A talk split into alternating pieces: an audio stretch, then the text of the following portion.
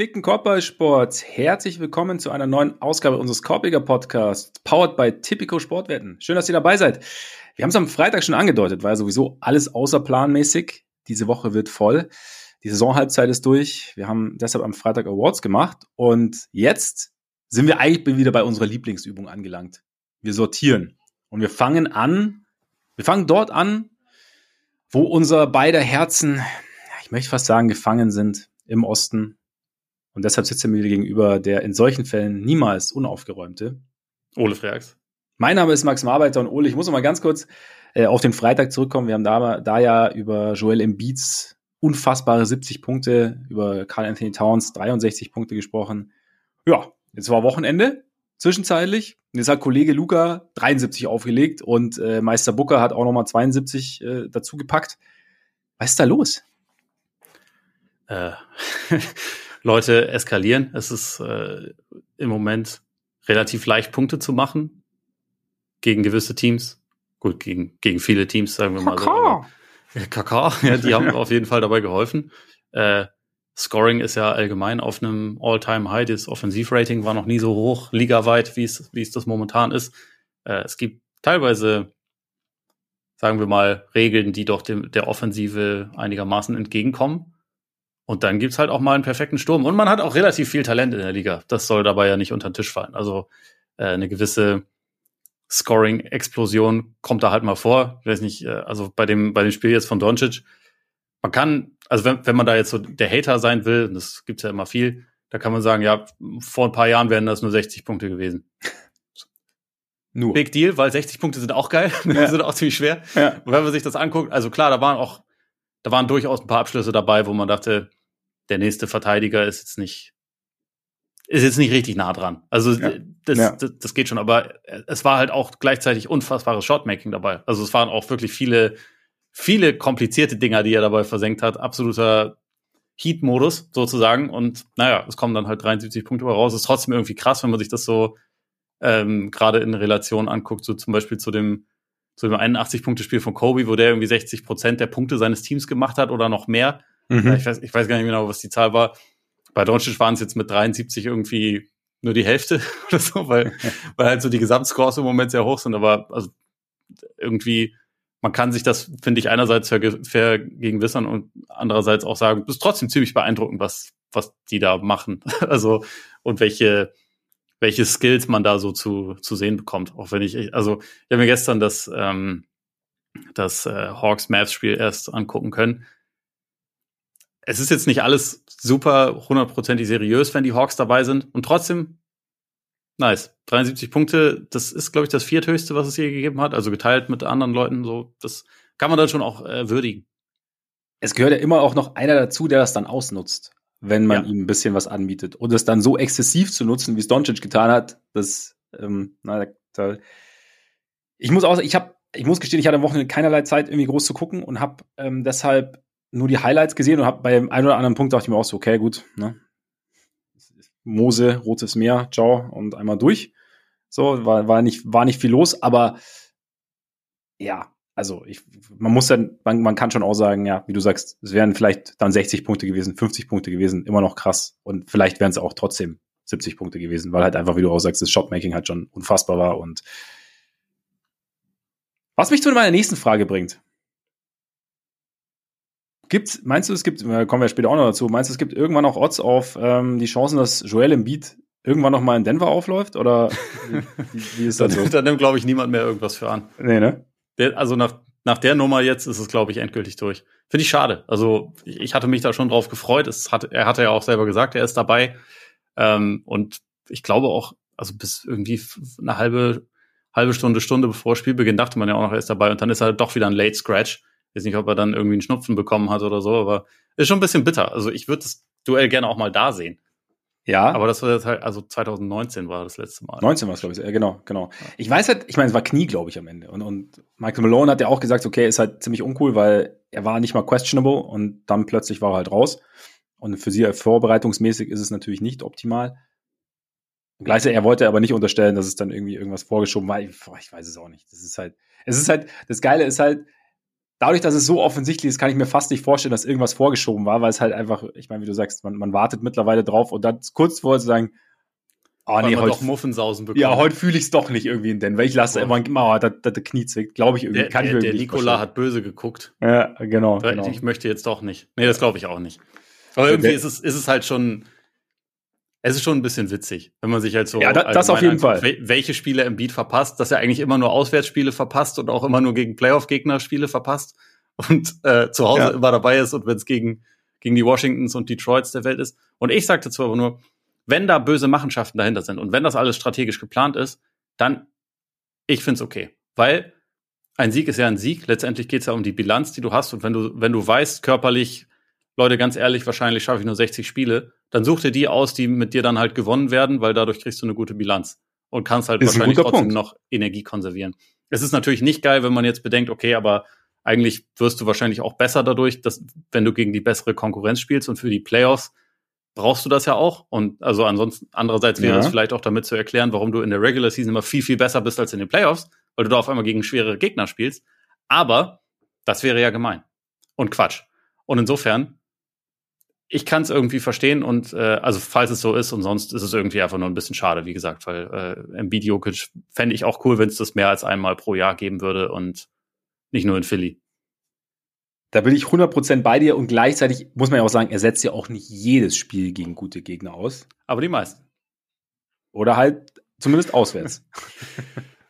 Also ja. von daher, nee, ich würde auch, das, das passt schon alles. Das passt schon alles. Aber es ist so, so, so ein kleiner Schmunzler ist halt trotzdem dabei, wenn du. Ja, und er wird halt am Ende kein All-NBA-Team erreichen und kein MVP werden. Ja, überleg mal, wenn die, überleg mal, wenn sie fünfmal pro Jahr in Denver spielen würden. Könntest du von vornherein, würdest, müsste man vor der Saison eigentlich kaum drüber sprechen. Ja. Ob Embiid irgendwie einen Award bekommt. Das Ding ist durch.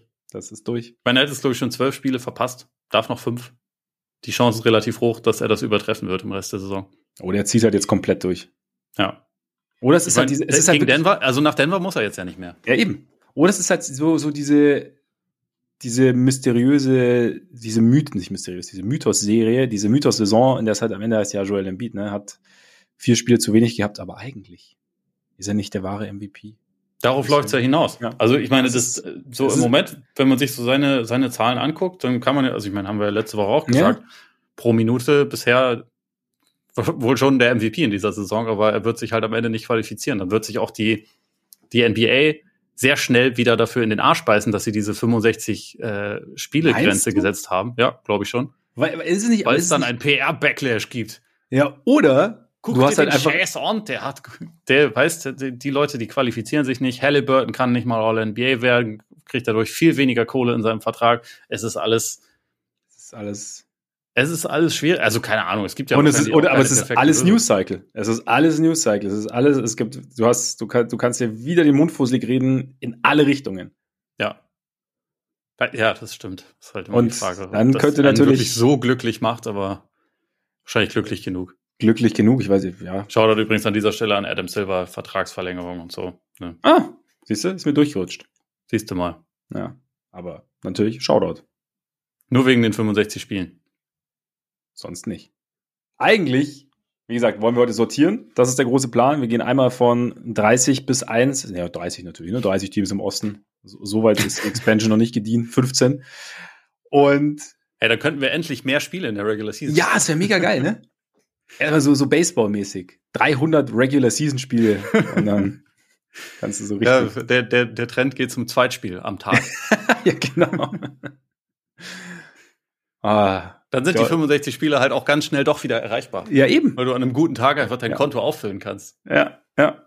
Und dann kannst du, dann kannst du auch drüber diskutieren wieder, ob das dann so richtig ist, aber nicht eigentlich ja, zu wenig gemacht hat und überhaupt. Und egal. Bevor wir einsteigen mit unserer Sortiererei, machen wir ein bisschen Werbung, denn ihr wisst ja mittlerweile bei unserem Partner Tipico Sportwetten könnt ihr euch alle möglichen Spiele raussuchen. Ihr könnt ebenso gut auf die Finals wetten. Wer in die Finals einzieht. Und das ist natürlich heute äh, ganz speziell mal dran, weil wir uns überlegen, wer ist im Osten ganz vorne, wer ist nicht ganz vorne. Und äh, wer könnte am Ende eventuell die Denver Nuggets treffen? Boston natürlich Favorit, ne? Auch bei den Buchmachern Quote von 2,3, Milwaukee nicht weit dahinter 3,1, dann die Sixers mit 6, die Heat mit 13 und dann die Knicks mit 15. Der, die nächste, der nächste Schritt zu den Cavs mit 25 ist ein bisschen größer. Was ist für dich das interessanteste Team dabei? Ja, wie weit entfernt sind wir eigentlich von, davon, äh, von den We Believe Knicks zu sprechen? Das ist äh, also im Moment das heißeste Team im Osten, spielen auch wirklich einfach einen sehr, sehr guten Ball, muss man sagen. Also äh, es wirkt für mich sehr, sehr rund, sehr komplett, was die gerade machen. Wir haben ja äh, letzte Woche am Montag auch über bisschen über die Rolle von, von Isaiah Hartenstein gesprochen und im Zuge dessen auch so ein bisschen erwähnt, warum, warum die sich halt einfach auch so abheben. Also, dass halt irgendwie kaum ein Team es gibt, das so eine, so eine klar definierte Rollenverteilung hat. Es ist ein äh, mittlerweile echt ziemlich tiefer Kader. Die sind mega unangenehm zu spielen. Sie haben jetzt halt auch dieses äh, besondere defensive Element noch hinzugewonnen mit OG Anunobi und irgendwie passt das alles ganz gut. Und also der Case gegen sie ist leicht zu machen, ne? weil letztendlich Randall war bisher in den Playoffs noch nie so gut wie in der Regular Season. Sie haben nicht den einen super duper Star, auch wenn Jalen Brunson All-Star-Starter hätte sein sollen und das jetzt nicht ist, weil die Knicks-Fans zu faul waren zum Wählen. Ähm, aber trotzdem, also sie würden jetzt gegen die mindestens mal drei besten Teams im Osten nicht reingehen in, in eine Serie und sagen, sie haben den besten Spieler. Aber es ist trotzdem irgendwie ein Team, was ich langsam dann doch ziemlich interessant finde, wo ich mhm. mir denke, okay, aber wie viel wert ist es denn, wenn du eigentlich keine ganz großen Schwächen hast und vorne und hinten richtig gut bist und auch gut vorbereitet bist. Sie haben, denke ich mal, wahrscheinlich auch noch den einen oder anderen Move zu tätigen. Also da, da ist ja, gibt ja immer noch einiges auch an, an Gerüchten, welche Spielertypen sie für sie interessant sein könnten. Und irgendwie, also mein Tipp wären sie jetzt am Ende nicht. Das wäre Boston. Also von den anderen Teams, wenn ich da sehe, New York hat von denen mit Abstand die beste Quote und hat aber bisher einen besseren Eindruck hinterlassen als Milwaukee, hat einen tieferen Kader als, als Philadelphia und so hat unter anderem den Heat gerade den Arsch versohlt. Gut, die Heat, den versohlt im Moment jeder den Arsch. Das muss man, muss man fairerweise dazu sagen. Und das gehört zur Kultur in der Regular Die haben natürlich ein krasses Playoff-Resümee. Ne? Das hat ja. New York in der Form nicht vorzuweisen. Aber ich, ich beginne mich für dieses Team zu interessieren. Ja, ich mich auch. Also, ich meine, die Bilanz seit, seit dem Ananobi Trade spricht ja auch für sich. Bei, bei 12-2 12, stehen sie mittlerweile. Also, es wird halt einfach regelmäßig gewonnen. Es ist halt das große Problem. Gut, ich meine, du hast halt Randos Inkonstanz in den Playoffs angesprochen, aber jetzt, dass er sich natürlich die Schulter ausgekugelt hat gegen Miami. Das ist jetzt halt die Frage, wann kommt er zurück? Kommt er nochmal zurück dieses Jahr? Es ist das letzte Mal, dass ich geschaut habe, war noch nichts, gab es noch nichts Neues irgendwie zur Ausfallzeit. Jetzt kommt eine Nacht gegen Charlotte, fällt er aus. Aber Schulter ausgekugelt, je nachdem, was dann noch betroffen ist, kann natürlich schon mehrere Wochen sein. Ne? Und dann muss man da halt, da ist dann die große Frage. Da müsstest du natürlich schon einiges auffangen. Dann, dann ist, stellt sich die Frage, wie genau fängst du es auf? Rutscht Anunobi eins nach oben, also dass das so ein bisschen ein kleineres Lineup ist und, und dann rutscht Josh Hart zum Beispiel in die Starting Lineup, spielen sie mit zwei Bigs.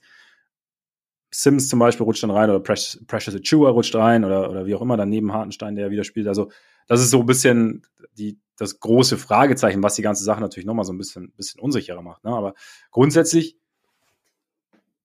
wenn man sie so anschaut, ich glaube, was du gesagt hast, also was, was, was ist das alles wert, dass du nicht den ganz großen Ausschlag vielleicht nach oben hast, aber dass du, wenn du halt kaum Schwächen hast und so, so hat sie es halt bis jetzt gestaltet und sie sind halt wahnsinnig eklig zu spielen, weil sie halt hart spielen, ist die Frage, ob es dann wie so bei den Thibodeau Bulls dann irgendwann so ein bisschen so ein je länger die Saison geht, irgendwann, desto, desto größer die Wahrscheinlichkeit wird, dass es dann so ein bisschen, ein bisschen bergab geht mal, also dass man einfach die, dass man es nicht halten kann irgendwo. Aber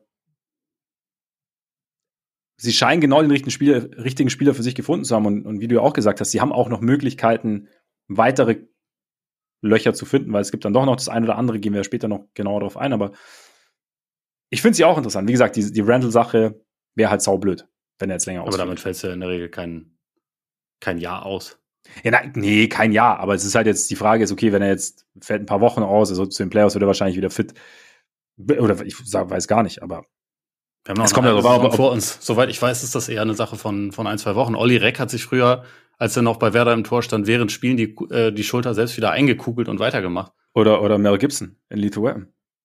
Ja, zum ja, Beispiel. Ne? Der hat direkt also weitergemacht, da war gar nichts mit Pause. so, also würde mich schon wundern, wenn er jetzt da. Wenn er jetzt längerfristig ausfiele. Ich glaube, es ist halt die Frage, ob halt noch irgendwelcher vom Bandapparat oder so irgendwas in, in, Mitleidenschaft gezogen ist. Das wollen wir mal nicht hoffen. Also das wollen wir eben nicht hoffen. Genau, genau. Aber sonst, wie gesagt, nix sind für mich auch, auch, ja, somit das interessanteste Team. Ich, gleichzeitig tue ich mich trotzdem noch schwer, sie vor Milwaukee zu sehen, auch äh, vor Philly zu sehen. Ich glaube, es ist auch so ein bisschen diese Superstar-Power, die ihn dann gefühlt noch abgeht. Ich meine, du hast Brunson angesprochen. Trotzdem wahrscheinlich, wahrscheinlich tun sie sich schwer, in den Duellen mit den Top 3 den besten Spieler zu haben.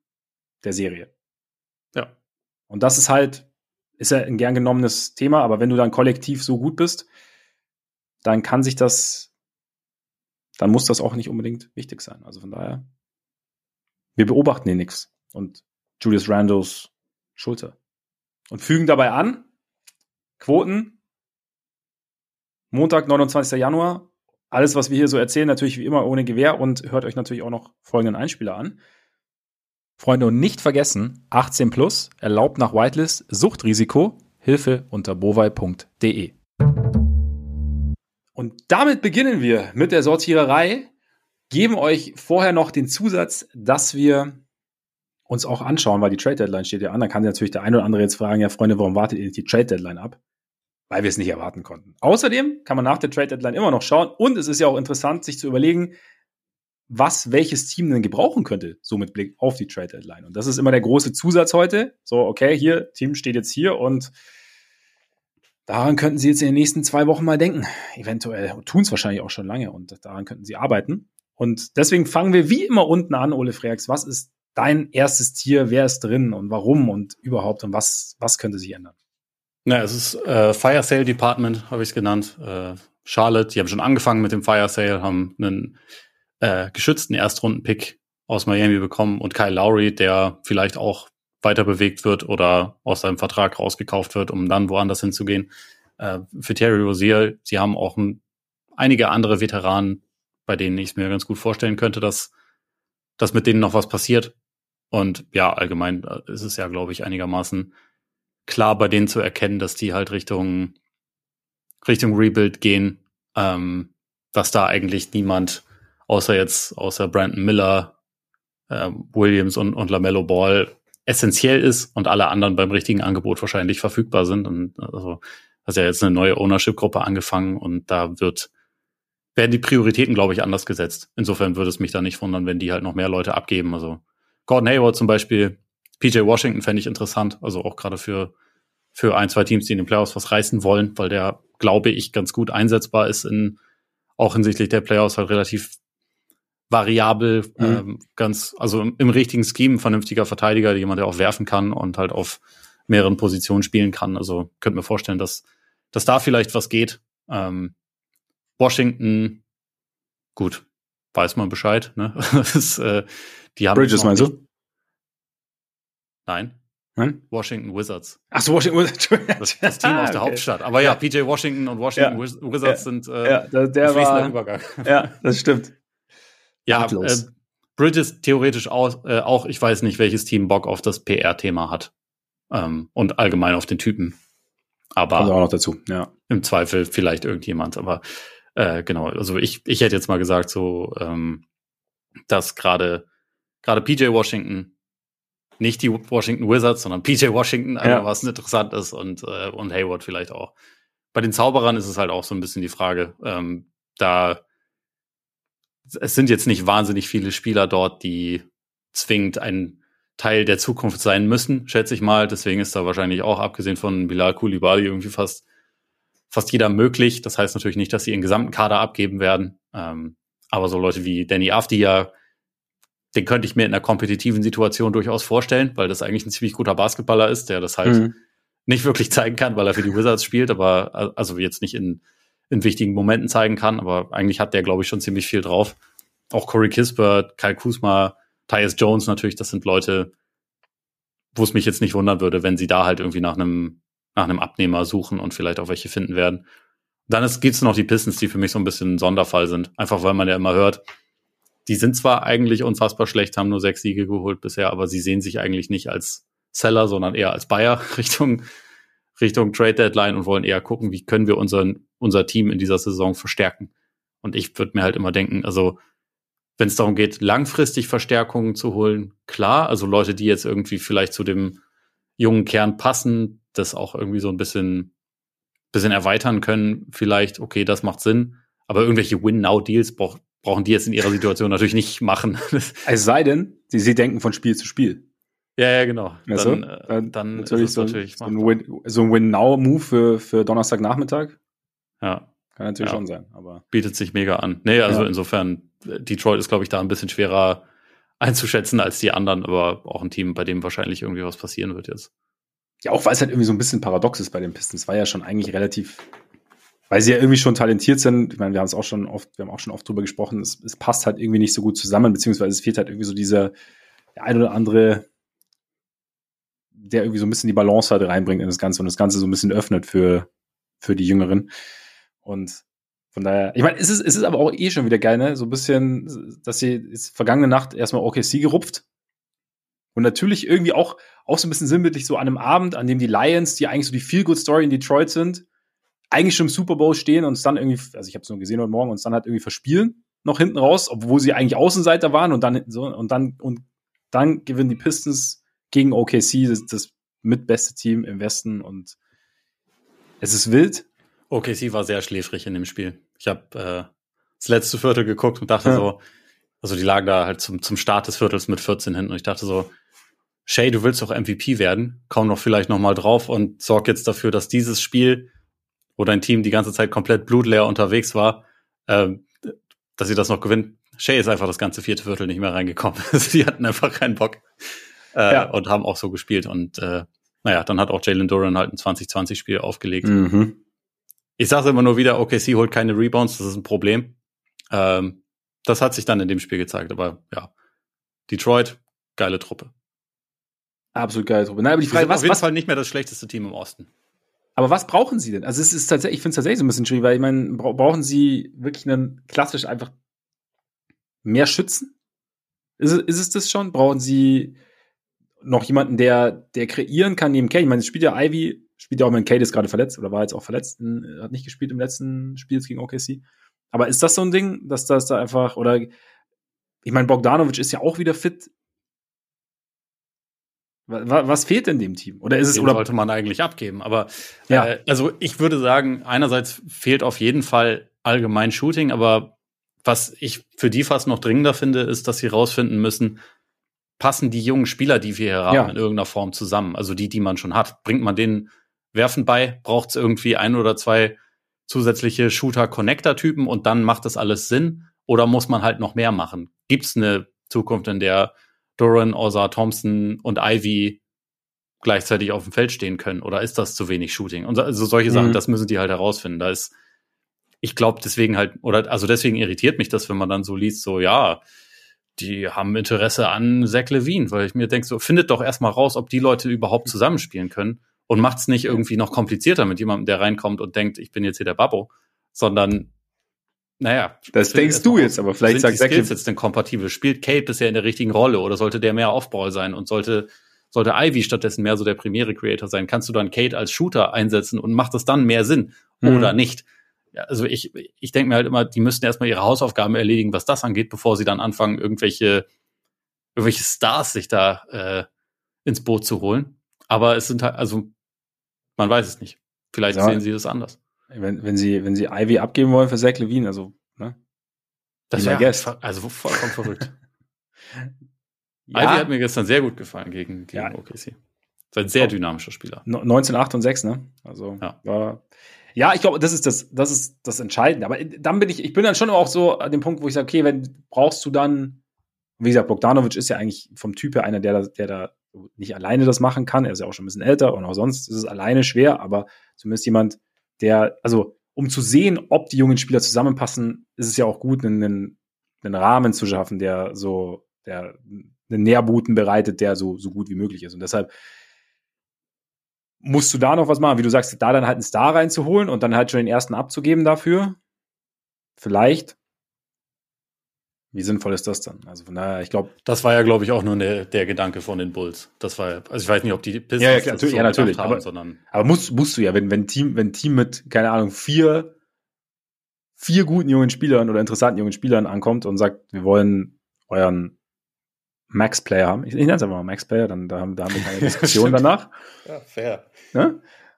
Ja. Dann ist halt, und du, du weißt, dass das, dass da momentan halt sehr wenig zusammenläuft. Natürlich sagst du dann, okay, welchen von den Vieren würdet ihr denn eventuell abgeben. Dass sie sagen. Wenn Pistons arbeiten würde im Front Office, hätte ich gesagt, ja, Killian Hayes.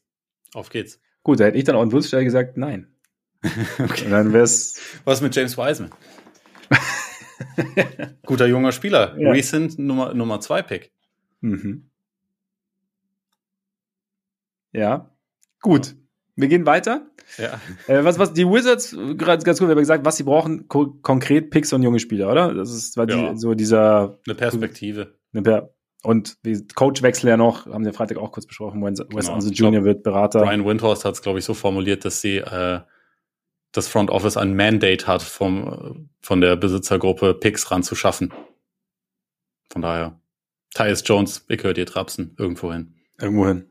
Wir finden und einen Abnehmer für den. Auf jeden Fall. Und die Hornets ähnlich. Dann, nächstes Tier hat bei mir sechs Teams. Sechs Teams? Mhm. Okay, voraus. Play-in Range. Oder Play-in. Raptors, Hawks, Nets, Bulls, Magic, Miami. Boah, Miami aus folgendem Grunde. Das, ist, das ist eine absolute Unverfrorenheit. Marvel, Nein, weil es Miami einfach verdammt doch mal wurscht ist, habe ich so den Eindruck. ja, das ist richtig. Und weil es Miami auch wurscht, ob sie jetzt dieses Playen müssen oder nicht. Ja. Ich bin gespannt. Die spielen auf jeden Fall im Moment so. Ja, genau. Zumindest auch den, der, der Eindruck drängt sich mir ein wenig auf. So nach den, nach den letzten Spielen, die, die ich von ihnen gesehen habe, gesehen habe, auch nach den Spielen, die ich von Jimmy Butler gesehen habe. Und auch nach den letzten Jahren war es ja auch egal eigentlich, wie, wie die ganze Sache ablief. Von daher, deswegen habe ich sie mal mit reingenommen. Natürlich mit dem Potenzial da aber ich muss schon auch, ich muss schon auch gestehen, auch wenn ich nach oben schaue, gefallen mir die Teams ganz gut, die drüber stehen. Und habe ich so das Gefühl, dass die, die Teams jetzt, die drüber stehen, nicht unbedingt, nicht unbedingt nachlassen oder sich unbedingt einfach einholen lassen. Auch von den Heat. Also ich will es nicht ausschließen, aber so das war ja, so es, wird, es wird auf jeden Fall schwer, den, äh, den Six Seed zu erreichen. Ja. Das äh, definitiv ist, ist sogar die Wahrscheinlichkeit relativ hoch, dass sie das nicht schaffen werden. Genau, auf jeden Fall. Und vielleicht könnte man sagen, dass die Raptors da ein bisschen fehl am Platz sind mit äh, 1, 1 und 9 in den letzten 10 Spielen. Dass da man eventuell eigentlich auch eher Richtung frühe Urlaub Lottery geht. Du bist ja großer Fan der Raptors. Wir haben auch schon wie gesagt, so der Trade. Großer Fan der Raptors. Ja, ist, oder von Scotty Barnes. Scotty ich, Barnes. Ich, fordere, ich fordere Genugtuung für, diese, für ja, dieses Statement. Ja. Aber ist es, ist es ein Shooting Big, den sie bräuchten? Ist es noch mehr Creation? Ich meine, sie haben jetzt Quickly, sie haben Schröder von der Bank. Brauchen sie vom Flügel noch mehr? Ich glaube in erster Linie. Brauchen sie OG Ananobi? ja, also wenn sie jetzt Spiele gewinnen wollen würden, äh, wenn das die Priorität wäre, dann wäre OG Anunoby nicht schlecht, natürlich. Äh, ich glaube, dass die in erster Linie Zeit brauchen und wahrscheinlich einen Plan, was sie jetzt mit, äh, mit Gary Trent machen und auch mit Dennis Schröder, den ja angeblich die Lakers wieder haben wollen. Äh, aber auch Trent ist, das ist ja. auch so ein bisschen so, so eine Hass Die haben eine komische Beziehung. Aber, aber, es ist so, ah, Dennis, komm her. Ah, Dennis, der ist, ah, nee, ah, komm wieder. Ah, ja. Ja. Wir, wir könnten dich doch mal brauchen. Also, ja.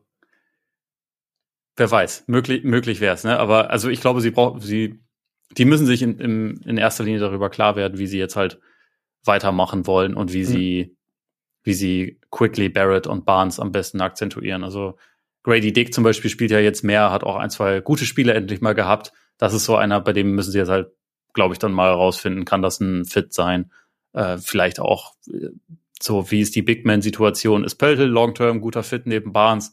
Kann man da irgendwie nochmal weiterschauen. Aber ich glaube, die haben durch die Trades, die sie schon gemacht haben, haben sie halt den, den Druck, also den Zeitdruck rausgenommen. Mhm. Es geht jetzt halt da nicht, äh, nicht darum, irgendwie schnell zu handeln. Deswegen, also ich kann mir gut vorstellen, dass sie vielleicht halt noch einen Veteranen abgeben, aber ich glaube nicht, dass die jetzt zwingend äh, noch irgendwie einen Schritt nach vorne machen oder machen wollen, sondern vielleicht eher, dass sie so ein bisschen Asset sammeln.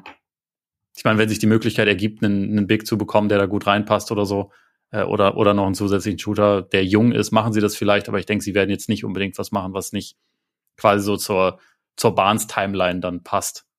Deswegen, also mal schauen. Ich habe sie tatsächlich auch, also ich habe äh, die äh, das Tier ein bisschen bisschen kleiner gemacht und mhm. also es zielt aber eigentlich auf das Gleiche. Bei mir ist die untere Hälfte Play-in, weil einer muss ja. Es gibt halt einfach nur neun Teams, die Bock haben, äh, gefühlt auf die auf die Play-in-Plätze und dann gibt's halt noch die drei. Und einer muss aber halt auch Zehnter werden. Und äh, also da habe ich noch Atlanta halt mit drin und Brooklyn. Die mhm. drei stinken ja alle im Moment. Also ja. ich meine, Atlanta gewinnt zwar auch manchmal Spiele, aber meistens kriegen sie dann im Spiel danach eine fette Rutsche und wirken ja, also es ist ja auch kein seriöses Team. Die können überhaupt gar keine Defense spielen und wollen es auch nicht. Und äh, da hört man ja auch relativ viel darüber, dass eigentlich außer Trey Young jeder mehr oder weniger verfügbar ist, weil das ja auch ein, der einen total teuren Kader, mhm. sind dafür total mittelmäßig unterwegs. Und also das ist aber nett bei, ausgedrückt. Ja, ja, sie sind nicht mal mittelmäßig. Ne? Sind bei 19, 27 ist ihre Bilanz. Mhm. Also es ist schon, ist schon einigermaßen düster. Ja. Deswegen, also unter, wenn die Conference etwas besser besetzt wäre in der, in der Breite, würde ich jetzt auch nicht sagen, das muss jetzt ein, irgendwo in einem Play, äh, also in der Play-in-Range überhaupt mit drin sein, aber muss halt, weil einer muss ja Zehnter werden. Ja. Ähm, naja, und also da habe ich die Hawks, da habe ich deswegen bei, bei Needs einfach nur reingeschrieben, sell it und kauft euch eine Identität. Überlegt euch, was die Identität sein soll, weil das jetzt gerade ist es halt irgendwie nicht. Ähm, ja. Und bei Brooklyn habe ich, äh, also Brooklyn finde ich schwer zu lesen, was die machen wollen und was der Plan ist, weil die haben genug Assets, um einerseits zu sagen, lass uns das mal bündeln und gucken, dass wir einen Star hier reinkriegen. Und andererseits ist das Team, finde ich, so mäh, dass man auch sagen könnte, vielleicht geben wir einfach Sachen ab und bauen gemütlich neu auf. Vielleicht mhm. wäre das smarter, ich bin mir nicht sicher. Aber deswegen weiß ich nicht, ob die äh, da jetzt irgendwie sich selber eher als Seller oder eher als Buyer sehen. Finde ich bei Brooklyn finde ich ganz interessant, weil ich hatte schon auch immer so den Eindruck, dass da ja, ja schon eigentlich sie so ein bisschen einen Überschuss, äh, was heißt den Eindruck? Ich meine, sie haben einen Überschuss an, an Wings, die verteidigen können halbwegs und halbwegs einen Dreier treffen können. Und dann, da hättest du eigentlich die Möglichkeit, dann da vielleicht den einen oder anderen Deal dann irgendwie einzufädeln, plus dann eben, es fehlt halt so dieser, dieser Go-To-Scorer, der dann irgendwie so ein bisschen übernehmen kann. Aber wie du sagst, ist die Frage, wenn, nehmen wir mal an, sie bekämen Donovan Mitchell, ich meine, momentan läuft es ja in Cleveland, reden wir später noch drüber, nehmen wir an, sie bekämen ihn, wie weit, wie weit würde das dann jetzt die, die, die Nadel bewegen? Also was, dann wären sie immer noch Wären sie, wären sie da näher an den direkten Playoff-Plätzen dran? Vielleicht wären sie drin, nicht zwingend, meiner Meinung nach. Auf keinen Fall. Deshalb ist es eben, Sind genau. Schon viel zu weit davon weg. Die stehen ja, ja, ja, ja, da, ja, genau. Nee, aber auch so vom Leistungsvermögen her, so grundsätzlich. Weißt du, wie ich meine? Ja. Also, ähm, ja, sie wären dann wahrscheinlich immer noch schlechter als Cleveland, was so das Argument für, für die Cavs wäre, Donovan Mitchell vielleicht doch lieber zu behalten und auch für Donovan Mitchell, um, um damit zufrieden zu sein. Ja, ja, und das also Netz, Netz finde ich, finde ich irgendwie auch ganz interessant, den Gedanken, weil ich hatte ihn jetzt noch nicht, aber zu sagen, okay, vielleicht muss man dann doch langsam wieder aufbauen.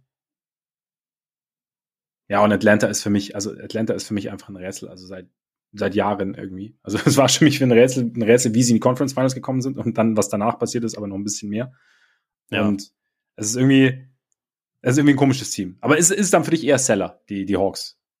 Weil sie einfach. Also nach dem, was man was man so liest, ja. Ich, ich würde auch sagen, dass das eigentlich Sinn ergibt, weil mhm. äh, es wahrscheinlich nicht irgendwie einzelne Moves gibt, die jetzt ihre ganzen Probleme lösen. Ich meine, es gab ja über die letzten Jahre auch super viele. Sie haben Moves. schon so viel versucht, ne? Also genau, sie haben wirklich viel verändert. Sie haben diesen diesen Trade für Murray gemacht, der dann nach Atlanta kam und dort, weil er in Atlanta war, auch vergessen hat zu verteidigen oder verlernt hat zu verteidigen und da auf jeden Fall nicht mehr so viel, so so sehr darauf konzentriert ist. Sie haben eigentlich einen guten Coach geholt, meiner Meinung nach, der aber die Defense ja auch absolut gar nicht reparieren kann. Äh, sie haben, also was das andere Personal angeht, ja auch alle möglichen Sachen gemacht. Und sie haben ja auch eigentlich gute Spieler, aber der Mix funktioniert ja offensichtlich immer noch nicht. Und dann ja.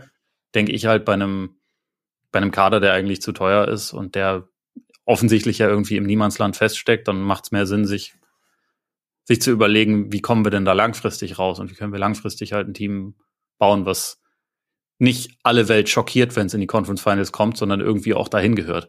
Weil den Punkt haben die Hawks halt einfach noch nicht erreicht. Und also im Moment habe ich auch schon einigermaßen große Zweifel daran, dass sie den Punkt mal äh, nochmal erreichen.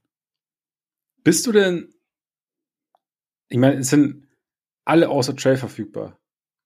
Was wäre denn, wenn man alle außer Trey behält? Nein, Quatsch, aber nein, weil, also ich habe, äh, wie gesagt, Trae Young war ich ja früher, war ich nicht der allergrößte Fan. Ich bin immer noch nicht der allergrößte Fan, aber es ist mittlerweile, also die emotionale Komponente ist bei mir etwas raus. Aber ich frage mich, ein bisschen frage ich mich schon. Ich meine, wir sagen, wie viel sie versucht haben und er ist so ein bisschen die große Konstante. Gut, ich meine, Capella ist auch schon relativ lang da und Hunter und so, aber er ist so die große Konstante und ist es vielleicht, ob irgendwann vielleicht einfach der Punkt kommt, nicht, dass Trey Young generell ein schlechter Leader oder eine schlechte erste Option ist oder was auch immer, aber dass einfach, dass diese, dieser gemeinsame Weg vielleicht irgendwann vorbei ist und dass man schauen muss, halt, dass für beide Seiten dann irgendwie ein Neuanfang besser ist, einfach weil die Situation nach diesen ganzen Drehungen, Wendungen etc. der letzten Jahre einfach so ein bisschen verfahren ist mittlerweile und man hat irgendwie eben so vor lauter Bäumen den Wald nicht mehr sieht.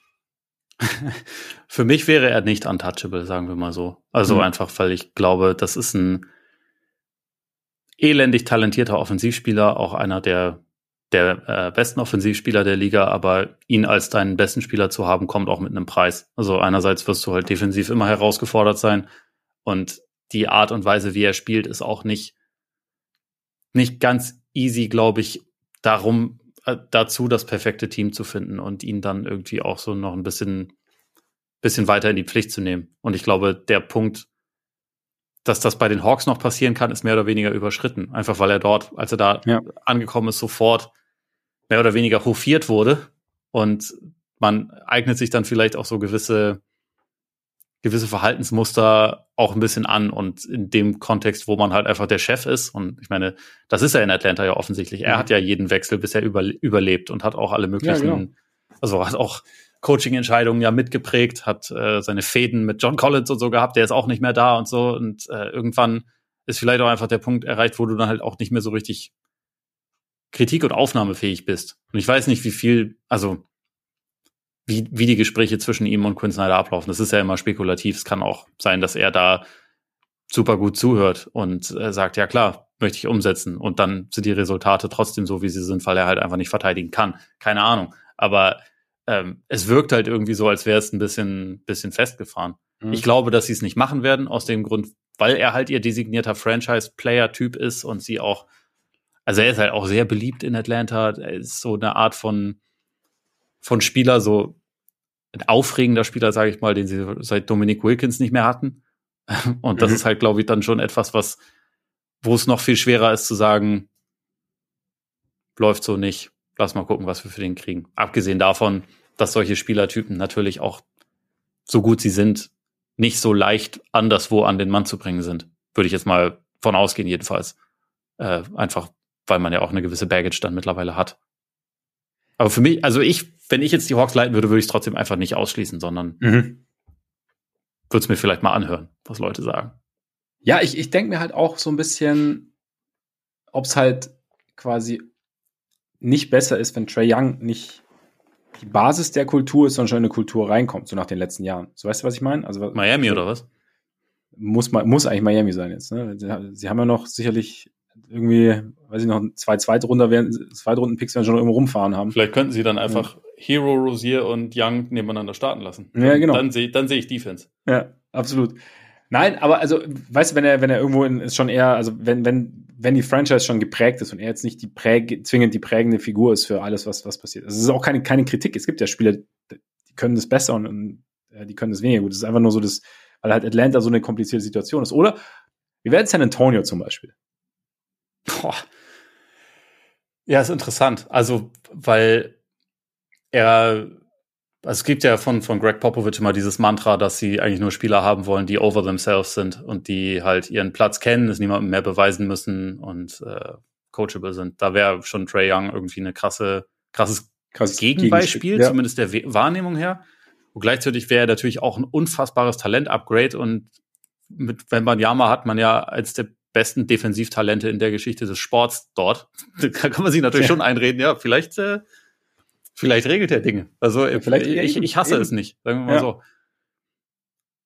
Ich dachte auch kurz an Orlando, weil das halt auch so ein Team ist, was ah, eigentlich Offensive ja. Juice braucht und so und, äh, und Shooting braucht, einen Playmaker braucht, aber gleichzeitig die geile Defense, die sie sich aufgebaut haben, wird dann auch schon sehr auf die Probe gestellt, wenn sie ihn da reinstellen, weil dann hast du halt immer ein wirklich richtig schwaches, äh, schwaches Glied in der Kette und äh, also eine der Stärken von Orlando ist ja, dass sie das im Moment halt einfach nicht haben in den mhm. allermeisten Lineups, sondern dass die halt groß, gemein, physisch, athletisch sind. Und das bist du halt nicht mit Trey Young.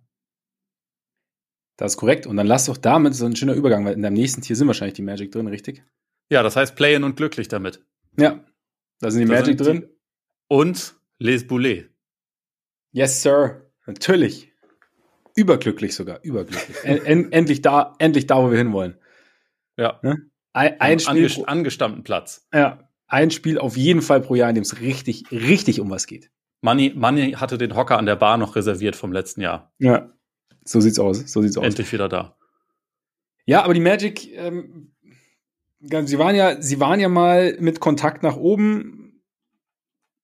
Aufgrund der Tatsache, dass es ein junges Team ist, glaube ich, gingen viele davon aus, dass es so in der Intensität eine Momentaufnahme war. Mit, also nicht, dass, ich, dass es alles falsch war, was man gesehen hat, aber dass halt einfach irgendwann so ein bisschen so, so eine kleine Delle kommen könnte. Die kam dann, so letzten zehn Spiele, nur drei gewonnen. Franz war zwischenzeitlich verletzt. Auch sonst lief es nicht optimal.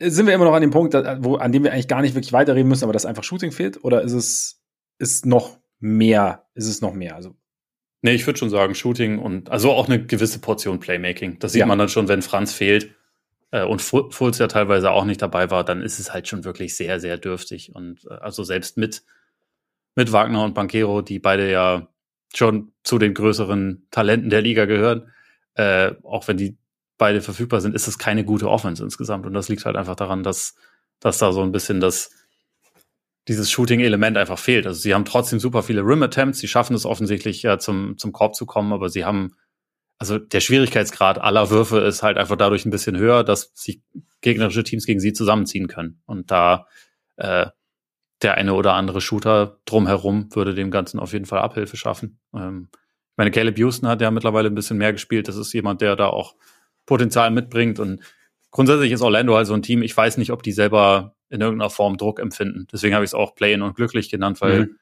die wahrscheinlich auch damit einverstanden sind, diese Saison einfach so, so laufen zu lassen und dann in der Offseason zu gucken. Aber ich glaube schon, dass die, also ich hatte ja schon vor einer Weile mal den den Trade vorgeschlagen, dass die halt für den ähm, Atlanta Bogdanovic traden, weil ich mir einfach vorstellen könnte. Also klar, der, der bringt auch defensive Limitierung mit, ist aber zumindest nicht so klein wie Trae Young mhm. äh, und hat, glaube ich, auch ein bisschen andere Attitüde. Und also der käme da halt rein und würde so das offensive Ceiling direkt ein bisschen nach oben schrauben.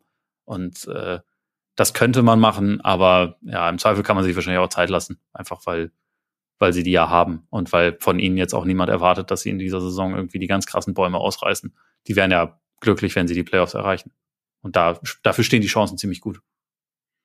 Klingt jetzt ein bisschen platt, aber es ist wahrscheinlich am Ende einfach auch so die Frage dessen, was möglich ist. Also, also wird Bogdanovic zum Beispiel verfügbar und für sie auch in Anführungszeichen bezahlbar? Also äh, es ist, er ist, ist halt auch älter als der Rest, ne? So, ja. Das ist dann vielleicht auch was, wo man dann eher sagt, äh, lieber nicht gucken wir lieber ja, nach einer anderen Möglichkeit. Weil, genau, wir gehen jetzt, genau, ist dann, wenn, wenn die anderen an ihr Maximum sind, dann ist er schon wieder am absteigenden Ast. Aber wie gesagt, ich bin schon auch immer so, ich, ich denke dann schon auch immer drüber nach, wie gesagt, ist es beschleunigt, kannst aber auch eine Entwicklung der Jungen beschleunigen, wenn du jemanden hast, der gewisse Dinge halt einfach öffnet. Also ja. ich, ich wiederhole das immer wieder, aber es kommt, in dem Fall passt jetzt für mich auch.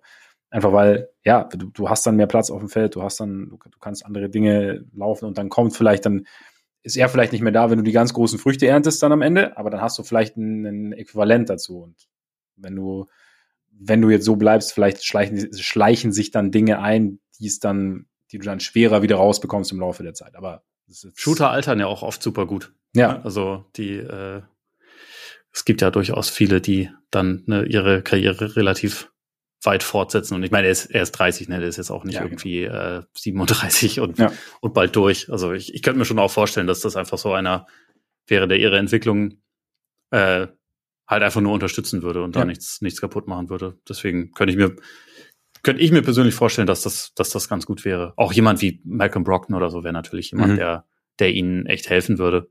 Ähm, der macht aber bei anderen Teams, die wir noch nennen, vielleicht sogar noch mehr Sinn. Aber grundsätzlich ist Orlando cool. Also auch jetzt mit diesem Hänger denke ich trotzdem, da, da entsteht halt einfach was Gutes. Die können das nicht kompensieren, wenn ihr bester Spieler ausfällt für eine Weile, aber das ist ja irgendwie auch logisch. Das ist, das ist okay, genau. Finde ja. find ich jetzt auch. Die Bulls können es kompensieren, wenn ihr Max-Player ausfällt. Ne? Danke für diese Stark, oder? Die macht alles, die macht einfach alles runder. Ja, runder und einfacher und überhaupt und auch, und auch harmonischer, finde ich. Ja, ja, das ist, ja? das ist der richtige Weg, um über Zach Levine zu sprechen. Ja, ja. Ja, Bus, keine Ahnung. Ich meine, wir, wir, wir reden ja immer wieder drüber. Sie sind 6-4 in den letzten 10 und, und machen es eigentlich recht solide. Gewinnt gegen Schwächere. gegen die besseren über 500 Teams verlieren sie öfter, als dass sie gewinnen, sind auch oft mal dran, wie gegen Phoenix jetzt äh, kürzlich. Also es ist, es ist, ist schon so ein bisschen so Déjà-vu vom letzten Jahr im Prinzip. Also es ist jetzt nicht so, wie gesagt, Kobe White ist, äh, äh, macht, macht mir auf jeden Fall jede Menge Spaß, aber was sie am Ende brauchen, ist halt jetzt der Plan. Also, was genau passiert denn jetzt? Was genau passiert mit The Rosen? Wie gesagt, Vertrag läuft aus. Lässt du den Vertrag auslaufen, weil du auf jeden Fall diesen Play-in-Platz wirst dieses Jahr? Verlängerst du dann? Oder versuchst du vielleicht doch noch irgendwie ihn zu traden, einen First-Round-Pick First zu bekommen, vielleicht noch ein Rotationsspiel, was auch immer. Und dann ist natürlich das große Ding Zach Levine. Also find, finden sie einen Trade, der sie zufriedenstellt. Und der auch Levine zufriedenstellt. Und das ist irgendwie so für mich so ein bisschen die große Frage. Und dann ist natürlich auch ein bisschen noch die Patrick Williams Frage, der ja Restricted Free Agent wird. Was sie denn da machen? Also ob sie, ob der Plan ist, ihn zu signen, ob der Plan ist, ihn um jeden Preis zu signen, egal welches Team wie viel bietet. Wie gesagt, die Pistons haben sehr viel Cap Space. Vielleicht denken die Pistons, hm, Patrick Williams, Timeline, Potenzial, theoretischer, theoretischer Fit. Und machen mal schöne Schatulle auf und scheißen ihn zu mit ihrem Geld. das wäre ein Pistons-Move. Ja. Absolut. Wobei, genau. Nee, das, das wäre, da hätten, würden sie ja auf den Fit gucken.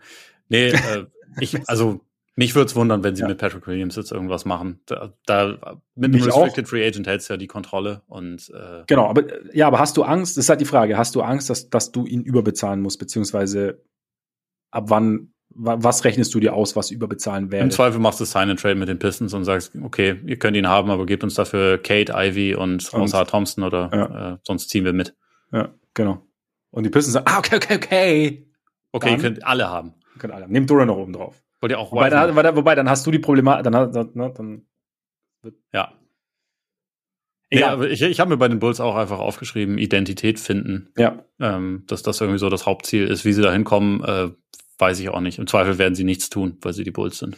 Ich glaube auch am Ende, aber ich weiß, ich weiß, ich weiß nicht, wie ich dann. Sie machen das mit den Schirmchen. Ja. ja, ich ein bisschen Schiss, dass es genauso kommt. Weil war ja okay die letzten Wochen, oder nicht? War doch okay, hat doch gepasst. Ja. vielleicht vielleicht ist es dann doch nicht Play-in und glücklich, sondern Play-in und wie nennt man das? Was ist, was ist der passende Begriff dazu? Wenn ich, Katatonisch. Wenn ich jetzt deine, deine Gedankenwelt kennen würde. Aber ja. Ja, vielleicht ist es das, ja. ja. Das ist böse. Egal. Ja. Nächstes also Tier. warte mal, du, du, und du hattest jetzt wirklich Miami und Atlanta im gleichen Tier. Und ähm, Atlanta und Toronto und Ja, ist eigentlich quasi eigentlich, Miami. Ja, das ist schon eine Frechheit. Das ist eigentlich schon eine Frechheit. Ich habe einfach. Mir hat Miami wie immer ein eigenes Tier. Ja, eigentlich, eigentlich gehört schon dazu, ne? Ja. Aber erstmal habe ich tatsächlich noch äh, Indiana und Cleveland in, im, im äh, ze zeigt's mir Tier. Mhm. Weil das äh, so Teams sind, die also bisher auf jeden Fall bessere Regular Seasons spielen als, als Miami, aber wo man natürlich noch nichts in den Playoffs gesehen hat. Ja. Also beziehungsweise die Cavs hat man letztes Jahr gesehen, aber man hätte sie lieber nicht gesehen, so wie das gelaufen ist. Jetzt hat sich halt über die letzten Wochen alles verändert. Gut, sie haben auch überwiegend gegen Gurkenteams gespielt, aber die haben sie halt auch sowas von aus der Halle geprügelt. Äh, und also unter, unter anderem haben sie auch mal gegen Milwaukee gewonnen, also nicht nur Gurken. Ähm, aber haben jetzt irgendwie wo alle dachten, es könnte jetzt ein bisschen eng werden. Ohne, ohne Mobley und Garland haben sie stattdessen einfach angefangen, dann nur noch zu gewinnen. Haben es ja. über, über Mitchell, Allen und Shooting in erster Linie geregelt. Jetzt kommt wohl heute Mobley zurück. Da bin ich mal gespannt, wie, wie es sich dann entwickelt. Aber ähm, ich bin mir bei den Cavs nicht sicher, ob die einen Trade brauchen. Ähm, weil ich, also ich persönlich würde jetzt nicht sagen, brech die vier auf, das macht keinen Sinn. Äh, mhm. Also die vier, die vier Topspieler, die sie haben ich glaube, sie müssen halt einfach rausfinden, wie sie, wie und ob sie die vier gemeinsam nutzen können, ja, ob sie mehr, genau. mehr auf Staggering gehen müssen, ob sie, ob ihre Zukunft eher Single Big statt Double Big Lineups sind, ähm, solche Sachen. Das müssen sie jetzt halt rausfinden. Aber also ich würde da jetzt nicht sagen, in den nächsten zehn Tagen müsst ihr, müsst ihr jetzt Mobley traden oder irgendwas. Ich bin immer noch ein, äh, also auf jeden Fall ein Mobley-Fan. Ähm, deswegen ja, eher brauchen sie einen Plan, als dass sie jetzt irgendwelche Moves machen müssen, hätte ich jetzt mal gesagt. Und mehr Sam Merrill natürlich. Auf jeden Fall. Shooting-Legende. Auf jeden Fall. Wer, wer hat's gesagt?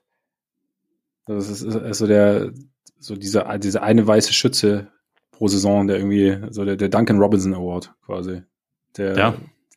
der sich in die Herzen der Liga wirft und dann dick absahnt und auf ewig eine Legende bleiben wird. Das, meinst du, Max Struess ist sauer, dass äh, Sam Merrill ihm seinen Turf abgräbt oder, oder findet er das? Möglich, gut? möglich. Und George Niang und Dean Wade, also eigentlich ist ja Cleveland einfach. ist, haben, haben die alle versammelt. Die, die können ein Line-Up mit äh, ja. weißen Shootern aufstellen, aber naja. Auch das wäre schön. Nein, aber ich glaube auch, nicht, nichts überstürzen. Ich meine, gut, die Mitchell-Geschichte ist natürlich immer noch der Punkt, will er bleiben, will er nicht bleiben und was machst du draus? Und ähm, ja, dass jemanden kriegen, der halt zum, zum Ring kommt, aber da könnte Garland auch wieder helfen. Also ich glaube auch erstmal gucken. Ich glaube, da, dadurch, dass es jetzt so die Saison so verlaufen ist, wie sie verlaufen ist, geht es eher darum, wie du sagst, was machen wir denn jetzt? Wir bekommen ja zwei zurück, zwei Spieler, die wir jetzt lange nicht hatten. Und ohne die lief es jetzt zwar mit ihnen. Also man kann auch nicht sagen, dass es mit ihnen lief, weil berühmterweise hat ja die Starting Five sehr, sehr wenig zusammengespielt, auch bis zu diesen beiden Verletzungen. Deshalb, ja, ich glaube, da ist eher so die, die Geduld die Frage. Und bei den Pacers, ja, auch gut, wenn, wenn Halliburton zurückkommt, der ja das eine Spiel gemacht hat mit Siakam, aber jetzt wieder raus war, haben trotzdem jetzt drei in Folge gewonnen. Also es scheint so ein bisschen zusammenzugehen. Und dann ist man dann, ist man dann an dem Punkt, an dem man sagt, okay, jetzt gehört, also sie haben jetzt Siakam geholt, der kein Lockdown-Defender ist, aber auf jeden Fall ein besserer Verteidiger ist als jetzt Toppin zum Beispiel, der oft da gespielt hat, aber auch generell das defensive Ceiling des Teams irgendwie nach, nach oben bringt, wenn du Turner noch mit reinnimmst, wenn du auch Neesmith theoretisch noch mit reinnimmst, du kannst ja jetzt ein Lineup spielen eigentlich mit drei guten Verteidigern. Ja. Und braucht es jetzt vielleicht noch mehr, dass du sagst, oder halt, oder, oder sagen wir noch mehr, oder wenn man einfach sagt, mehr, noch einen Two-Way-Player sozusagen? Dass, dass es no, dass, dass man es noch mehr ausbalanciert? Oder wäre wär das das, was du verfolgen würdest? Oder in welche Richtung würdest du gehen? Ja, am, am ehesten das. Also es gab ja auch diesen Bericht, das ist, glaube ich, ein bisschen, bisschen untergegangen, weil, weil das halt auch davor schon passiert war, aber dass die Pacers ursprünglich eigentlich Siakam und Anunobi haben wollten. Ähm, das ist ja offensichtlich nicht passiert, aber es zeigt auch so ein bisschen, dass sie selber eigentlich ja. auch denken, okay, noch ein weiterer bulliger Forward, der so ein bisschen mehr für Drecksarbeit steht, dass das eigentlich dass das eigentlich noch helfen würde. Ich meine, Neesmith spielt ja echt eine gute Saison, aber also der äh, ist jetzt auch nicht, also ist jetzt nicht so der krasse Impact-Verteidiger, wie es jetzt mhm. ein Anunobi oder so jemand ist. Ja. Klar, Anunobi gibt's auch nur einmal, aber ähm, so ein Spielertyp dieser Art könnte da halt schon einfach noch, noch helfen, einfach auch um das Team so ein bisschen, bisschen wuchtiger, kräftiger zu machen, sage ich mal. Ähm, da, darauf kann man gucken und gleichzeitig würde ich aber auch da sagen, also weil sie einfach ihren großen Trade schon gemacht haben, am ehesten brauchen sie jetzt Zeit gemeinsam auf dem Court, mhm. um zu sehen, wie, wie sich äh, Halliburton und Siakam gegenseitig helfen können, ähm, wie die Defense besser wird und so. Also in, in erster Linie geht's jetzt ja darum. Ja, bin ich bei dir. Und dann erzähl mir mal, warum du Miami über diesen, über diesen beiden Teams angesiedelt hast. Ja, einfach nur wegen dem Playoff-Resümee. Äh, und weil sie halt einfach die, die finsteren Zauber, Zauberer vom Südstrand sind und man halt einfach äh, davon ausgehen kann, dass die Version, die wir jetzt gerade sehen, nicht die echte Version ist. Ich meine, sie haben jetzt mhm. auch gerade ja ihren, ihren Trade schon gemacht. Bisher haben sie mit Scary Terry dann auch drei Spiele in Folge verloren und haben, glaube ich, jetzt so, oder? Nach sechs. Trade. Ja, ja, klar. Das ist er, ja. erstmal, erstmal gehört es zum guten Ton. Haben jetzt insgesamt sechs in Folge verloren. Längste Niederlagenserie der Liga aktuell. Heute Nacht gegen Phoenix. Mal gucken. Ähm, das ist natürlich alles suboptimal und insgesamt ist die Offense halt einfach schlecht und über die letzten Wochen war die Defense auch nicht so geil, wie sie, wie sie sein kann. Und es ist, glaube ich, schon eine Herausforderung, da den, also die Balance zu finden. Also, dass die Offense funktioniert und die Defense funktioniert, weil, wie wir schon gesagt, so ähm, Rosier Hero eher kleiner defensiver Backcourt. Äh, Rosier war früher mal ein ordentlicher Verteidiger, war es über die letzten Jahre aber nicht. Mal gucken, ob er es jetzt wieder wird so richtig wissen tut man es halt einfach noch nicht. Im Moment kommen Teams gegen Miami auf jeden Fall wesentlich zu leicht durch. Ähm, mhm.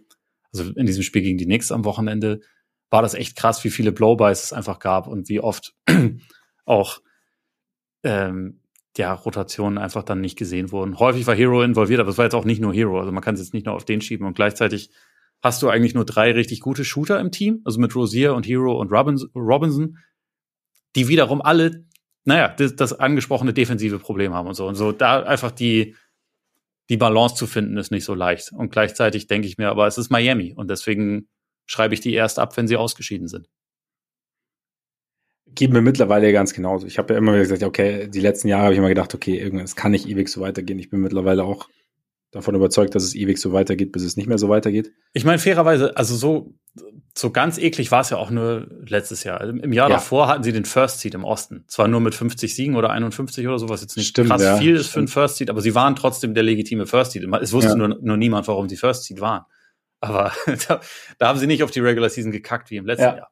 Ja, ja, stimmt. Und der Unterschied stimmt. jetzt zum letzten Jahr ist halt, dass sie, dass sie da auf einmal gar keine Dreier getroffen haben und sich deswegen in die Playoffs reingewurschtelt haben und da fiel der Dreier dann und dann sind sie explodiert. In dieser Saison ist ihre Dreierquote besser als letztes Jahr in den Playoffs. Also ähm, das ist nicht das Problem. Deswegen kann man auch nicht da auf die Lösung hoffen. Die muss irgendwo anders herkommen. Glaubst du, es geht noch ein Trade? Ist, ist, keine Ahnung, klopfen die mal in Brooklyn an, dass da, dass sie da noch jemanden von diesen, von den Dorian Finney-Smiths dieser Welt irgendwie oder Royce O'Neills, dass sie da jemanden bekommen oder? Finney Smith fände ich richtig gut.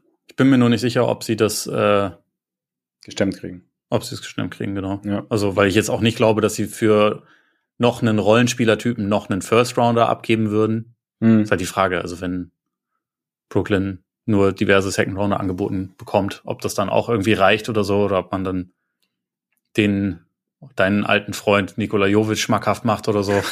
Das äh, kann natürlich auch sein. Versuchen also, werden sie es. Ich weiß nicht, eigentlich ist das ja schon für Miami richtig untypisch, dass die während der Saison einen Trade gemacht haben. Mhm. Deswegen würde ich da jetzt nicht zwingend davon ausgehen, dass noch einer kommt, aber helfen ja auch schon. Die sind ja auch theoretisch tief. Es ist halt irgendwie. Ja, ja, der Fit ist halt einfach ein bisschen schwierig. Ja. Nächstes Tier. Ist bei das mir. die Challenger. Die Challenger. Ich habe es erweiterte Contender genannt. Ist auch okay. Nick, ist auch okay. Nix, Sixers und Bucks. Ja. Mein, Nix haben wir ja schon relativ, relativ gut besprochen. Also das Miami-Spiel haben wir angesprochen. Sie haben auch die Nuggets ordentlich geputzt. Ähm, ja, richtig gut unterwegs. Und ist es jetzt, ist jetzt der Punkt, Quickly ist weg, Nobi ist da, jetzt wäre doch ein, noch ein Creator von der Bank, wäre jetzt noch ganz nett. Ist es das jetzt? Ja. Ich würde sagen, das ist im Moment so, also abgesehen von hey, am liebsten einen super-duper-Star, äh, den sie jetzt wahrscheinlich ja. erstmal nicht kriegen, wäre jemand, der von der Bank reinkommt, einfach noch ein bisschen zusätzliche Offense kreiert und gleichzeitig aber auch nichts von ihrer defensiven Identität wegnimmt, wäre, glaube ich, mhm. gut. Und also da dachte ich jetzt zum Beispiel an Brockton, dass der, dass der dort ziemlich gut funktionieren gut könnte. Ja, ja. Der weiß auch, wie man selber so quasi für sich kreiert aus Isolation. Ähm, der kann aber auch, also Pick and Roll spielen, der kann Offball spielen, also der kann auch neben Brunson irgendwie auf dem Court stehen, so von daher. Das wäre, glaube ich, so der, der Spielertyp, auf den ich gehen würde. Also, ich meine, wenn jetzt, wie, wie du vorhin meintest, wenn Randall irgendwie länger ausfällt, dann, dann muss man da eventuell auch nochmal gucken. Das verändert dann natürlich auch einiges, aber ja. ich, ich habe jetzt nichts gehört von wegen, dass, dass das irgendwie so eine, so eine krass lange Geschichte sein wird. Deswegen gehe ich mal eher davon aus, dass wir, dass wir den bald wiedersehen. Und dann würde ich sagen, dass, also so ein Bankscorer, Playmaker ist auf jeden Fall Haupt, Hauptbaustelle, die sie noch haben. Tyus, Tyus Jones ist ja mehr Playmaker als Scorer. Wäre das, wenn, wenn jetzt Brockton nicht funktionieren sollte, wäre das noch jemand, der auch interessant wäre? Oder ist dann, ja. fehlt dann die Scoring-Komponente zu sehr? Nee, ich würde schon sagen, der, der, äh, das wäre auch ein Name. Äh, Monty Morris ist auch noch so jemand, den man, mhm. den man da auf dem Schirm haben könnte, wenn die, die Pistons natürlich äh, Bayer sein wollen. Aber ja, irgendwie so Leute dieser Art. Es gibt, es gibt da ja von, äh, es gibt davon ja schon einige. Ja. Ja. Vielleicht Clarkson sind sie auch auf den Geschmack gekommen, ständig mit den, mit den Raptors zu traden und fragen wegen uns Dennis an. Ja, der Bruce Brown war doch so ein bisschen in der Verlosung, oder? Ja. Beziehungsweise hat er selber schon auch zu, zu ich, aber vor, vor Saisonbeginn oder irgendwann? Nee, nee, neulich, als die, neulich, als ja. die Raptors in New York gespielt haben. Ja, genau, dass er da sich das auch gut vorstellen könnte. Ja, das war ein bisschen bizarr. Aber also der ist jetzt natürlich nicht der große Scorer, aber würde ansonsten wunderbar in das Team reinpassen, weil das halt auch noch so ein so ein äh, vielseitiger Verteidiger, hart spielender Dude ist. So, da den, den von der Bank bringen, könnte ich mir da bei den Knicks schon auch ganz gut vorstellen. Ja. Clarkson fände ja schon irgendwie auch ganz interessant. So ja. als, sag mal, so ein bisschen Gegenentwurf, weil ja schon sehr, sehr viel Scoring ist und halt aber so von der Bank. Ja, ich ganz ja. Also es gibt ja eigentlich wirklich genug ja. Typen dieser Art. Ja. Ich glaube, für mich wäre Brockton da schon so der. Ja, Brockton wäre so die Top-Lösung, aber auch andere sollten funktionieren. Deswegen denke ja. ich auch, dass man sowas schon noch sehen wird von ihnen. Mhm. Ja, kann ich mir auch gut vorstellen. Glaubst du, dass bei den Sixers was passiert? Irgendwas sollte da auch passieren, ja, würde ich sagen. Ähm, ich glaube, dass die Rotation einfach vielleicht doch ein ganz kleines bisschen knapp ist und ein bisschen, bisschen Ballhandling auf jeden Fall fehlt. Also abgesehen von, von Maxi und Embiid sind da jetzt ja nicht so viele, über die du die Offense mal aufziehen kannst. Und mhm. äh, da, also in den Playoffs ist es halt einfach so, dass so deine erste und zweite Option, die werden dann jetzt nicht abgemeldet, aber es wird halt schwerer für die gemacht. Und dann ist halt immer die Frage, was machst du dann daraus? Und sie haben ja mit, mit Tobias Harris schon noch einen guten dritten Scorer, aber auch einen, auf den man sich jetzt nicht zwingend immer verlassen kann. Und ich denke einfach, da wäre es gut, noch einen weiteren Spieler mit drin zu haben, mindestens, der halt da dann auch so ein bisschen, bisschen was noch zusätzlich übernehmen kann. Also auch hier wäre jemand wie Brockton, finde ich, nicht schlecht als, mhm.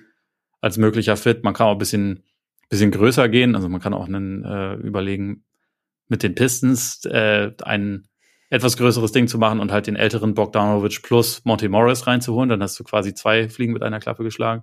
Mhm. Bei den Sixers kommt ja immer die Frage hinzu, wollen die sich einen Vertrag reinholen, der über die über den Sommer hinausgeht, weil im Moment ist das ja strictly gar keine Verträge über, äh, über 2024 hinaus und Cap Space und überhaupt. Wenn aber irgendwann überhaupt keine Free Agents mehr verfügbar sind, dann ist das vielleicht auch nicht der, der Kurs, den man so wählen weit. muss. Ja. Also, wer weiß, vielleicht unterschreibt ja Paul George in den nächsten drei Tagen äh, eine vorzeitige Vertragsverlängerung und dann ist irgendwie so der, der, der größte noch verbleibende Name auch weg und dann weiß ich nicht, für wen man den Capspace noch aufhebt.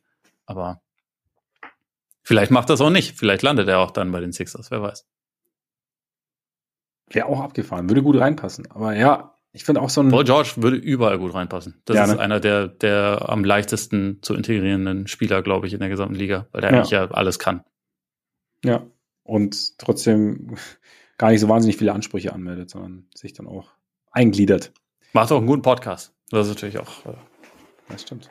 Podcast, Podcast P.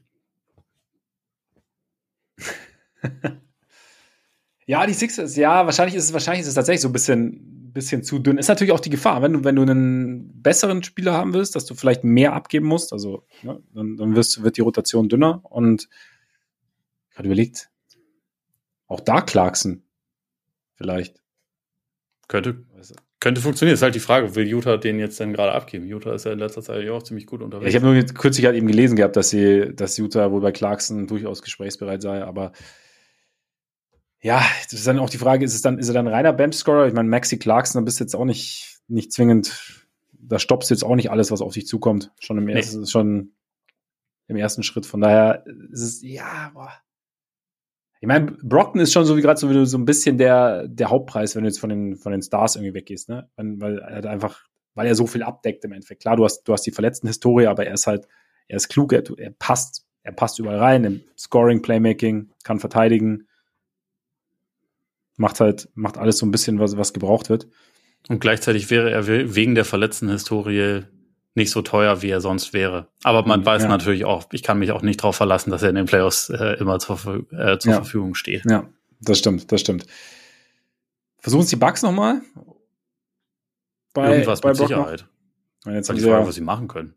Hey, haben wir, haben wir schon oft, oft gesprochen. Sie, sie haben jetzt nicht mehr wahnsinnig viele Picks, die sie irgendwie traden können und auch spielermaterialmäßig sind jetzt nicht also sie haben so junge wie Bochum zum Beispiel, aber es ist halt, ja, nicht, nicht wahnsinnig dick. Vielleicht geht es auch darum so ein bisschen, dass er jetzt, wir haben es ja auch letzte Woche besprochen, neuer Coach, Doc Rivers. Ich habe jetzt den, den Low Post äh, gehört und da war unter anderem Eric Nehm von The Athletic zu Gast, also ähm, Buck Speedwriter, der hat auch gesagt hat, dass halt einfach ein Riesenproblem war, was die Transition Defense angeht. Also die Transition Defense ist generell ein Riesenproblem, weil hat ja auch Janis schon gesagt und da ist halt alles offen und er hat halt gesagt, okay, das Problem war, dass sie halt immer versucht haben, das offensive Brett zu crashen. Und damit halt dann hinten offen waren. Plus, sie hatten eigentlich, also obwohl sie jetzt nicht wirklich gute Offensiv-Rebounder hatten. Und da, das, das, er ging davon aus, dass wenn, wenn sie das unterlassen, war es vielleicht ein bisschen sehr optimistisch, aber dass, dass die, die Defense dann schon, allein das die Defense schon deutlich besser machen würde. Einfach weil, weil sie weniger in diese Transition-Situationen kommen, weniger in die Situationen kommen, dass halt alles offen ist, sondern weil du dann einfach strikt zurückgehst und so. Und äh, Lowe fügte dann noch hinzu, dass der Defensive Coach den Rivers mitbringt, dass er den auf jeden Fall auch kennt und nicht, dass er alles richtig macht, aber dass er sehr analytisch an die Sache rangeht und dass man da sicherlich äh, jemanden, jemanden reinholt, der sich genau überlegt, was da passiert. Nicht, dass es bei Griffin nicht der Fall gewesen sein soll, aber ja, so. Also da, ich glaube, da ist halt auch so, ich meine, es ist halt, das Team hat seine Limitierungen, aber ich glaube auch, also es war schon, es war schon echt desolat, was, was defensiv teilweise abgelaufen ist. Und da bin ich jetzt halt gespannt, ob man, ob das halt dieser Coaching-Wechsel schon die ganze Sache so dreht, dass es, dass es annehmbarer wird. Ja, ich glaube, davon kann man auch ausgehen. Also äh, ich glaube nicht, dass sie dann zu einem exzellenten Defensivteam werden können, nee, aber zu nee. einem besseren, wenn man einfach so ein paar grundsätzliche Regeln aufstellt, die das Team halt befolgen kann. Ja. Also das war ja wohl auch eine Sache, die ja auch Janis im Laufe der Saison echt schon mehrfach sehr deutlich bemängelt hat, dass, äh, dass es halt einfach keine Organisation gab und dass ja. auch das Team eigentlich nicht wusste, was nehmen wir denn jetzt, was versuchen wir denn wegzunehmen und was nicht und was ist, was sind die Prioritäten und das ist halt sowas, äh, das hat Budenholzer halt sehr klar immer definiert und das war jetzt unter Griffin wohl überhaupt gar nicht der Fall. Und das kann Rivers, glaube ich, schon liefern. Also, dass, dass da halt einfach das so ein bisschen, bisschen einfacher gemacht wird. Und, und ja, ich meine, sie werden jetzt keinen geilen Point-of-Attack-Defender sich schnitzen können, aber vielleicht können sie da zumindest irgendwie ein kleines Upgrade vornehmen und bessere Vibes haben und sich dann auch mehr anstrengen. Also, so blöd das klingt, aber also Transition Defense insbesondere hat schon auch viel damit zu tun, wie, wie sehr bin ich jetzt auch darauf fokussiert, schnell zurückzukommen und dabei mhm. zu helfen, dass halt nicht der Gegner einen äh, offenen Layup bekommt. Das ist jetzt nicht nur Coaching, das ist schon auch viel, äh. reiße ich mir jetzt hier äh, gerade den Arsch auf oder nicht. Und das sind schon so Sachen, da gehe ich einfach davon aus, dass die jetzt besser werden. Will ich mal hoffen, sonst, äh, sonst wäre es bitter. Aber äh, das, das sollte schon gegeben sein. Ja, würde ich auch sagen. Würde ich auch sagen. Aber ich meine, sonst, ich meine, grundsätzlich, ja, wenn es möglich ist, halt Guard Defense, dass da, dass da irgendwas geht. Ich meine, Javon Carter spielt jetzt nicht so viel in Chicago. Ja, und was haben die Bugs, was die Bulls haben wollen? Ja, nichts. Gut. Wobei, weiß ich nicht. Nee, aber. Naja, es ist. Es meinst was sind die Komplikationen mit den Bugs? Meinst du, ist das auch abgeben? ein Team, das, ein, das ein Buyout-Markt äh, ja. sondieren sollte. Kyle Lowry. Ich glaube, Bochamp wäre für, also ja, wobei, ich meine, John Horsten hat über die letzten Jahre eigentlich fast immer vor der Deadline noch ein, noch ein Trade gemacht. Von daher kann schon sein, dass noch irgendwas kommt, aber sie haben halt wirklich nicht so viele Optionen. Und ich würde halt eher denken, jemanden von der Größe von Bochamp, der könnte sich ja schon auch zu der Art von Flügelverteidiger entwickeln, die sie ja auch zwingend brauchen. Ja, Deswegen würde ich den ungern abgeben. Aber ja. wer weiß, können sie auch anders sehen. Innerhalb der nächsten zwei Wochen, plus minus sind wir, spann äh, sind wir nicht spannender, sondern schlauer. Bleibt das letzte Tier, Favorit, bestes Team im Osten, Boston. Wow, noch einen Reim hinten rausgehauen. Krasser Reim auch. Ja, ne? Also Wahnsinn. Fett, fett, fette Beats, fette Reime, oder was? Äh, Freddy Gibbs, er blast von halt. Ja, das hört. Ja. ja, weiß ich nicht. Aber vielleicht. Dazu übrigens äh, super ärgerlich. Ich habe vorhin gesehen, dass äh, das angekündigte Konzert von Jizza in Hamburg auf unbestimmte Zeit verlegt wurde. Ist es so? Ja, wollte ich nämlich eigentlich hin. In München, in München wurde es auch verlegt, aber noch auf, also nur zehn Tage nach hinten. Krass. Also hier aber, in Hamburg aber, ist aber, das aber, das, aber das, dass nach einem Alternativtermin gesucht wird. Aber ja. das war letzte Woche. Also ich, ich muss, muss ich auch noch mal checken, weil ich will da nämlich auch hin. Also geil. Das, also ich meine, Falls stattfindet. Also ich, ich habe äh, über die letzten Jahre, glaube ich, äh, fünf oder sechs Mal Konzertkarten gehabt und ich war dann bei zwei Konzerten, weil meistens halt irgendwas abgesagt oder verlegt oder äh, auf unbestimmte Zeit äh, abgeschmiert wird. Von daher, ich, ich, ich glaube an gar nichts. Gar Aber ja, Boston. Du bist desillusioniert. Nee, in München steht noch der Termin. Oder, warte? Ja, doch, steht noch. Ich gratuliere. Boston. Boston. Bench, Benchscorer oder was? Äh, Glaube ich eigentlich nicht. Nee. Also, die, die haben brauchen gar nichts. Kannst, kannst die äh, guten Spieler staggern. Also, was heißt die guten Spieler, aber die Leute, die scoren können. äh, ich hätte gesagt, am ehesten noch so Combo-Forward-Typ. Also einen mhm. weiteren, der halt einfach Minuten übernehmen kann. Äh, vielleicht auch äh, noch irgendwie einen einen Pick fürs hintere Ende, Ende der Rotation, einfach damit man Porzingis in Watte packen kann, damit der bis zu den Playoffs einfach nicht mehr spielen muss. Das wäre gut, damit er dann vielleicht fit ist. Das macht einen schon nervös, ey. Der tut sich dauernd irgendwas. Mega ja, anstrengend. Ja. Schon wieder mit dem Knöchel. Ja. Es bleibt halt dabei, also wenn Boston ist das einzige Team im Osten, wo man jetzt, finde ich, nicht drauf gucken kann und sagen, und sagen kann, das können die nicht, das müssen die unbedingt adressieren, mhm. sonst können die nicht Meister werden. Diese, es ist nicht unmöglich, sie zu besiegen, weil sie das ja teilweise auch ganz gut selber machen können, sich zu besiegen. Aber so vom Talent her ist es jetzt nicht so, dass man auf den Kader schaut und sagt, diese, dieses Defizit haben die, finde ich. Sondern mhm. das ist halt ja. eher so, ja. wenn die gesund sind, dann haben die eigentlich alles. Würde ich auch so sehen. Ich meine, du kannst jetzt noch argumentieren, ob da noch ein, einer vielleicht fehlt für die Tiefe, also für die qualitative Tiefe, aber auch da ja, genau. Also da würde ich auch sagen, das kann man am ehesten adressieren. Genau. Das ist dann auch eher jemand, der so eine Viertelstunde vielleicht spielt. Ne? Genau, es ist jetzt nicht so genau. Es fehlt halt. Minutes. Ja, ja. Also es fehlt oben fehlt eigentlich nichts so richtig. Also von daher bin ich. Ja, sind für mich eigentlich ja schon auch fast fast Top-Favorit irgendwie insgesamt. Ich, ich glaube, ich bin da immer noch bei Denver, muss ich gestehen. Ja, ja einfach wegen wegen dem ah, Vertrauen. Ja, stimmt schon. Stimmt. Ich glaube, Boston hat den talentiertesten Kader, aber nicht das ist, glaube ich, nicht das smarteste Team auf der Welt. Wäre aber ein geiles Matchup, wenn es soweit kommen würde. Ja. Also dann da hätten wir auf jeden Fall Spaß. Aber wo Spaß? Den, den, den holen wir uns jetzt abseits dieses kleinen Formats. Ne? Wir sind durch für heute. Dann bedanken wir uns recht herzlich bei euch. Vielen Dank, dass ihr dabei wart. Sehr schön, das freut uns sehr. Und solltet ihr das ab sofort öfter tun wollen, weil ihr gerade erst auf diesen kleinen Podcast gekommen seid, dann könnt ihr das natürlich tun. Apple Podcasts, Spotify, Deezer, Amazon Music, Google Podcasts, überall, wo ihr Podcasts hört. Könnt ihr auch uns hören. Und ihr könnt uns folgen bei X, ihr könnt uns folgen bei Instagram.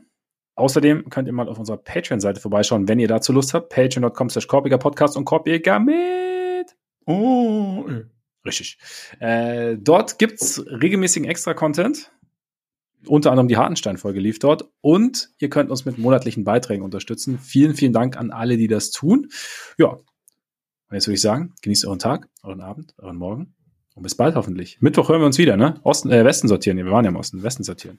Reingehauen. Reingehauen.